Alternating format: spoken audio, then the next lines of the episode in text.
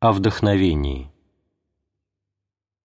При всем сознании моего крайнего ничтожества, быть может, даже в силу этого томления, Евангелие от Матфея, глава 5, стих 3, я молился десятилетиями, чтобы и мне дал Господь вдохновение на следование за Ним, куда бы Он ни пошел.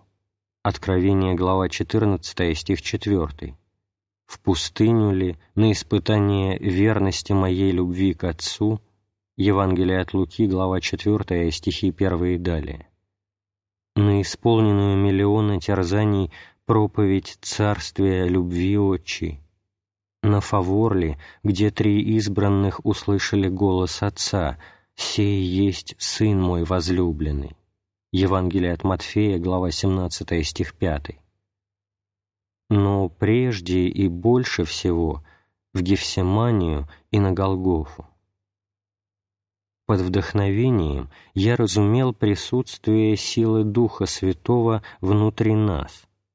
Евангелие от Иоанна, глава 4, стихи с 13 по 15, глава 7, стихи с 37 по 39.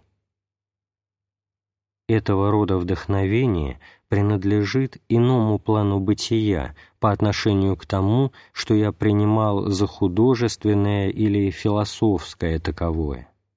И сие последнее, свойственное падшему естеству нашему, может быть понято как дар от Бога, но еще не дающий ни единения с Богом личным, ни даже интеллектуального ведения о нем подлинно святое вдохновение, свыше от Отца исходящее, не навязывается силою никому, оно стяжевается, как и всякий иной дар от Бога, напряженным подвигом в молитве. Евангелие от Луки, глава 11, стихи с 9 по 13. Не в том дело, что якобы Бог дает за труды некую плату но в том, что стяженное разумно в страдании становится неотъемлемым обладанием человека на вечность. Всем нам необходимо претерпеть полное перерождение действием благодати, восстановление в нас способности воспринять обожение. Но все сие возможно не иначе, как через исполненные муки возврат наш к Нему.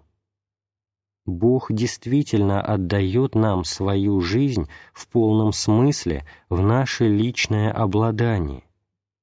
Его предвечная слава вселяется в им искупленных, и притом не как нечто придаточное, несвойственное нашей природе, не как присутствие в нас чего-то не своего, чужого, неправедного.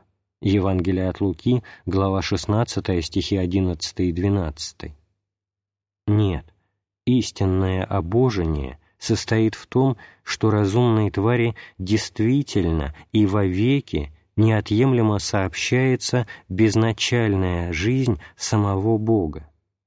Иными словами, жизнь Бога ипостазируется человеком, подобно тому, как Бог, воплотившийся, ипостазировал, воспринял в свою ипостась, им же сотворенную форму нашего бытия.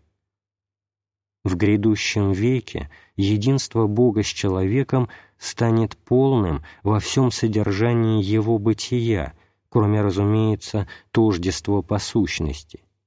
Сия последняя не подлежит сообщению тварям и всегда пребудет непостижимой для всех сотворенных существ, ангелов и человеков.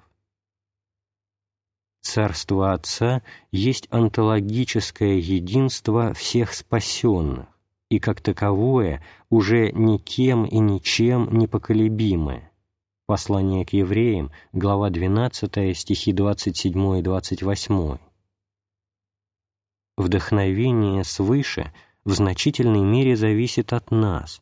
Откроем ли мы дверь сердца нашего – чтобы ненасильственно вошел внутрь нас Господь, Дух Святой, который стоит у двери сердца нашего и стучит.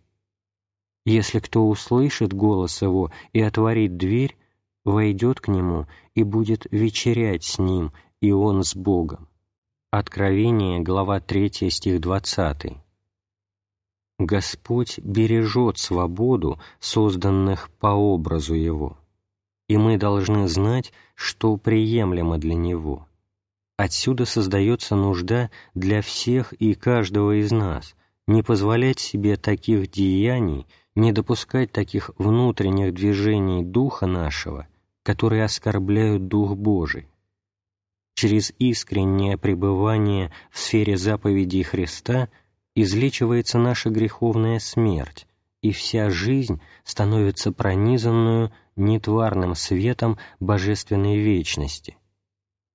Когда душа бытийно прикасается сей вечности, тогда отпадают от нас низменные страсти, и мы отстраняемся от братоубийственной войны за обладание земными ценностями и на нас снисходит мир Христов, и мы получаем силу любить врагов. «Мир мой даю вам» Евангелие от Анна, глава 14, стих 27. Мир Христов драгоценнее всех богатств, всех услад и радостей земли.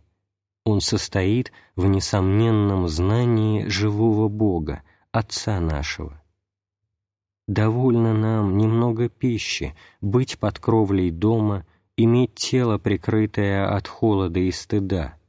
Первое послание к Тимофею, глава 6, стих 8. Лишь бы ум, наш дух, был свободен погружаться в созерцание божественного бытия, открытого нам Христом. Тоска по горнему миру — любовное устремление к нему — является весельем нашим, делает даже болезненную старость царственно великолепную, полную ожидания милосердных объятий отчих. Евангелие от Луки, глава 15, стих 20.